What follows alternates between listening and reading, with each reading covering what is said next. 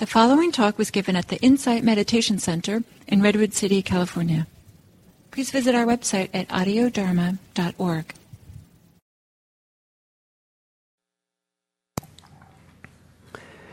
So, hello and welcome to this Monday morning's introduction to mindfulness meditation. We're now in the fourth week to do to do thinking, and um, we just had a meditation before this that I was happy to do.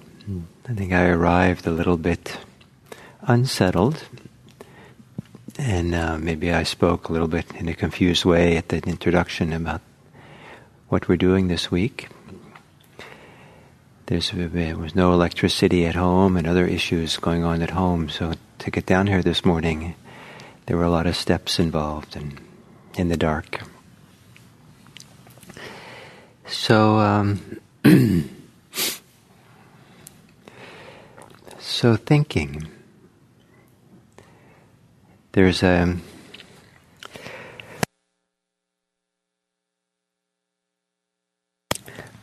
excuse me. So thinking.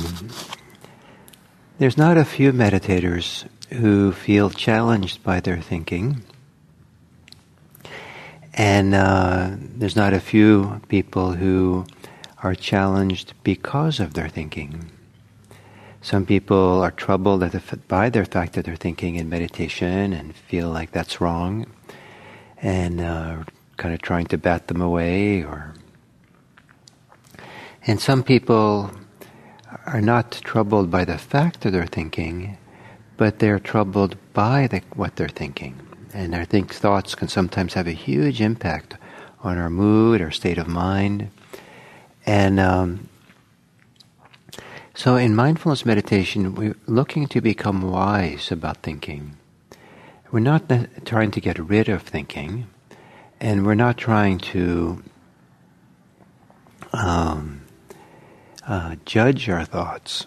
we don't have to be critical of them in a certain way we're trying to understand how to be with thinking that serves us the best, that uh, is respectful for ourselves and our thoughts, and that uh, allows us to source our thinking in some of the deepest place within. And uh, this uh, language of sourcing, I think it's maybe um,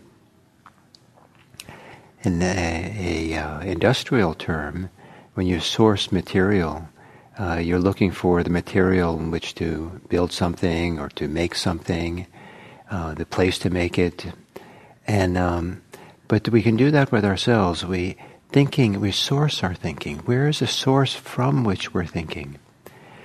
And sometimes the source, the origin, the place of thinking, is not really so deeply connected within, even though the content of the thoughts affects all of who we are.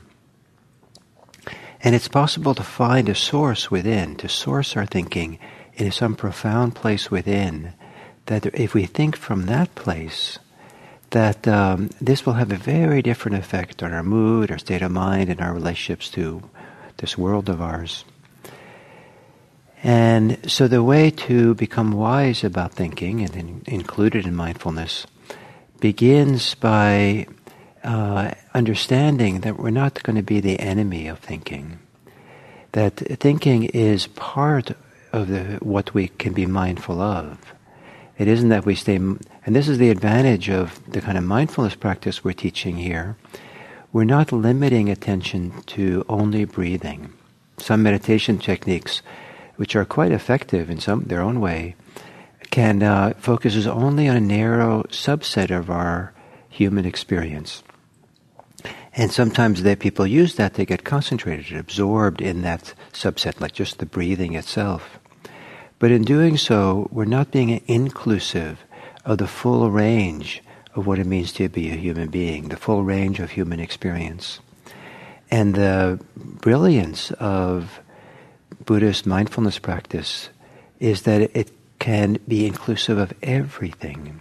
Nothing is outside of its range. And as long as we're being mindful of, then um, there's a place of freedom. We can find freedom. We can find balance, equanimity, wisdom. If we're mindful by our th- anything, if the mindfulness is shaped by our emotions, shaped by our thinking, then we don't find the same degree of freedom and wisdom. So it isn't. Uh, so the thinking is not sourced in our emotions. Our life is not sourced in our thinking, but rather we discover a, a different way of holding our thinking, holding our emotions, holding our bodily experience. And over time, as we begin learning about how to be mindful, uh, there's a it comes a point where we feel recognize everything that we experience can be held by mindfulness, held in awareness. Everything is something we can be mindful of. And because we, we understand that the act of mindfulness, of awareness, is a, kind, a certain kind of freedom in and of itself. The act of mindfulness is not being entangled or caught or reactive. It's just a clear recognition, simple recognition.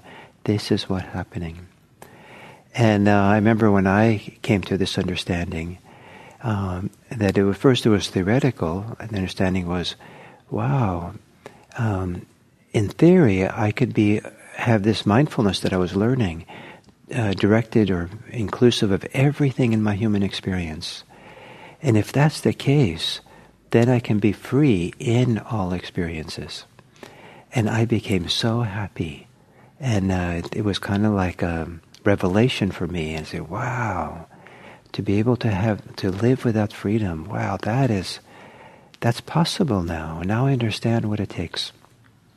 And that gave me a lot of enthusiasm then for really relying uh, on mindfulness, having faith in it, as opposed to having faith uh, in my thoughts, in my beliefs. I, I, stopped having faith in, in thinking worrisome uh, thoughts about the future. I spent a lot of time thinking about how challenging things were going to be in the future for me. I, I no longer had so much faith in reviewing the past and the resentments I had, and that reviewing them and living them was something that had tremendous value, which of course, I didn't actively think that way, but I was behaving that way. The mind was, that's what it was doing. And when I really started to have faith in mindfulness, then I began to understand that, in contrast to that, how I placed my, how I invested myself in all these areas of life how to be, how to think, what to think about, as if those were the important place to live and, and learn to shift it to something else, just mindfulness of. So, so we want to learn how to be mindful of thinking, not just to let go of it. And part of that is so we can have a different relationship to thoughts, uh, to hold thoughts lightly and openly without being caught in them. And also because our thinking is just the tip of the iceberg. Thinking is is uh, de- is often very deeply connected to other parts of ourselves, and if we're lost in our thoughts, caught up in our thoughts, or think that navigating and negotiating the world is only through our thinking, then we're riding on the tip of that iceberg. And uh, and there's a whole big thing uh, to explore and to discover um, below that tip. Um, and that's when we kind of enter into the kind of a big fullness of who we are. And so, um, one example of this that was I was trying to say earlier, but I didn't quite manage, is um, it's easier to be aware of thinking when you're aware, when you know how to be present for emotions.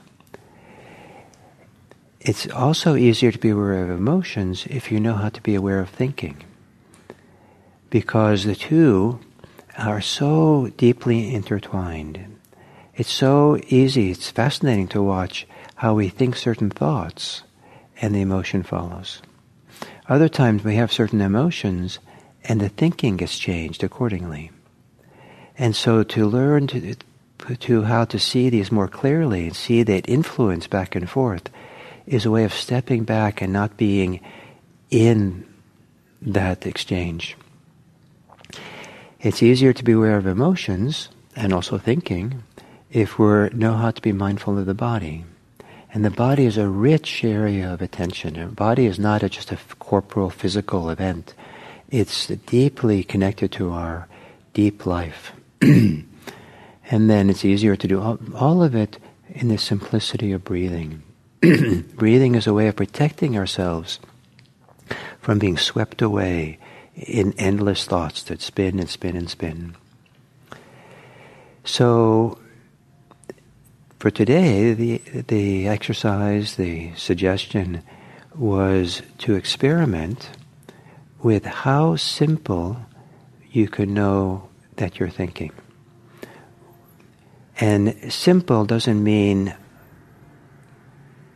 that you're condoning, participating, condemning your thoughts. It just means you step back, almost like you step back two feet, two steps, and you recognize, oh, that is thinking, with the recognition not caught up in the thoughts. So we're using kind of a thought to recognize that we're thinking. So it might seem like a paradox or confusing, but the thought of recognition is um, is really simple and not sticky, not caught in, stuck with whatever we're thinking. This is a powerful exercise if you can get a hang of it. One thing that might help you with this is if uh, you can also begin noticing if you think if you're thinking in words or thinking in images. Some people do predominantly one or the other. Some people do a combination of them, maybe at different times. And um, but uh, some people have never considered this for themselves. And um, so, but if you can clearly recognize, oh, I think more in words. And where's the source of those words in the mind? Where do you have a sense those words are being spoken in the mind? And if you have a location, then you can step back and say, oh, I'm thinking, I'm thinking words. If you're mostly thinking through images, where are those being projected? maybe a little bit in front of you. Um, but, uh, and then, oh, thinking, I'm thinking images. That's what's happening.